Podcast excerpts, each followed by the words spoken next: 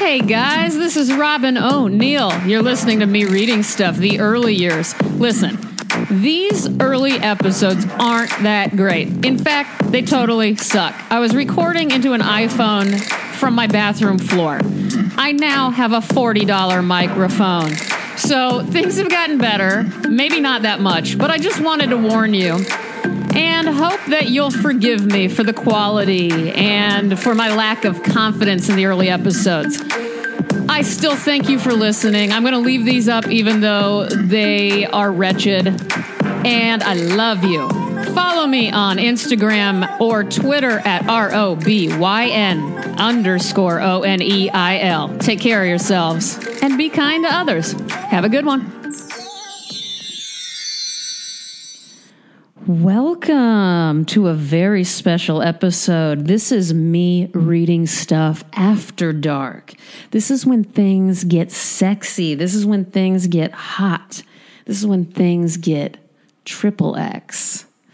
No, not really. Don't get excited. I'm just going to read you some more depressing poems. You know how I do.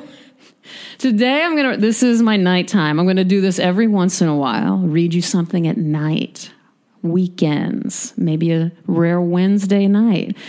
To help you guys wind down a little bit, tonight I'm going to read you a poem called As Planned by Frank O'Hara. I have it in a book called The Collected Poems of Frank O'Hara, which I recommend you buy. This is edited by Donald Allen. But I once found a beautiful um, introduction to it from a website that is so similar to what I'm doing here, except the website form. It's called readalittlepoetry.wordpress.com. And it is run by a mysterious person who just goes by the initial T. Whoever you are, T, I love you and I'm reading you and I really appreciate what you do. On his or her site, it says, read a little poetry. Listen, are you breathing just a little and calling it a life? And that is a Mary Oliver um, quote. So here is the intro by T. Write what you know, the mentors always say at a reading, at a workshop, at another pointless drinking session. Things I know at this moment that I will never be as good, that some people do not marry for love, that Julia Child and her husband pose for ridiculous photos so they can mail them as postcards to friends that Athena sprung from the forehead of Zeus, all grown up and very armed, that Iran used to be Persia and Iraq used to be Mesopotamia, that the body can also be a country, and that the afternoon heat can explode in a kiss. All right, and let's go for it. This is As Planned by Frank O'Hara. After the first glass of vodka, you can accept just about anything of life even your own mysteriousness. You think it is nice that a box of matches is purple and brown and is called La Petite and comes from Sweden. For they are words that you know, and that is all you know words, not their feelings or what they mean. And you write because you know them, not because you understand them, because you don't. You are stupid and lazy and will never be great. But you do what you know, because what else is there? Okay. Uh, wow. All right. And now to change the mood a bit, I wanted to tell you guys, I know I keep bringing it up, the E.E. E. Cummings slash Channing Tatum erotic poetry contest is still going on. If you don't know what I'm talking about, listen to the E.E. E. Cummings episode a couple weeks back. Uh, if you don't even want to go there, here's the drill. You act like Channing Tatum writing erotic poetry, but the backstory is important to me, so why don't you listen? Uh, this is my first attempt. I'm not in the running, obviously, because I can't send myself my own drawing and uh, care package. But I wanted to do one just to entice you guys a little bit more. Um, I only got one entry this week, and that made me sad. We don't have much time left. So, actually, we have a whole half a month. So, what am I t- talking about? But I want some more erotic poetry uh, in the voice of Channing Tatum. Here is mine. This is called Man, I'm making this dramatic.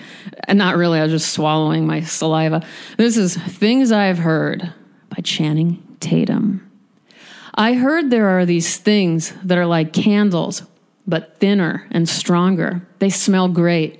I've smelled them on the streets of foreign places my work has taken me. They smell smoky and like people I've never known personally, but something about them seems romantic to me. I know that feathers normally go on birds, but I heard that you can buy fancier types of feathers at special shops, and that these fluffy feathers are good for things I want to do to you.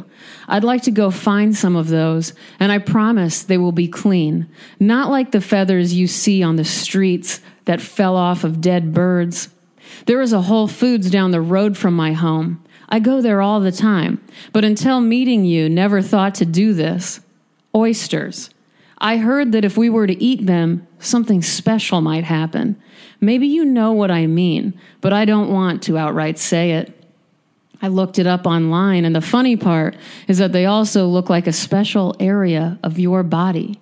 So eating them will be great for me, but maybe not as much for you. I heard you like music. I'm going to put on some Sade or Barry White or some of my boy Drake's slowest jams.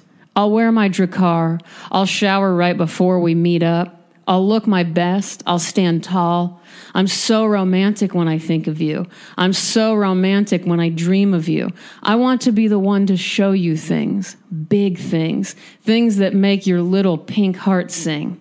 Please, please let this be the beginning of a beautiful thing. The end.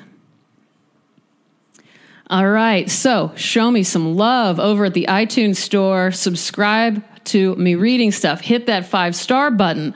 I'll make sure that it feels real good if you do. I'll be back here Monday morning. So, with all my love and all my passion, this is Robyn O'Neil signing out.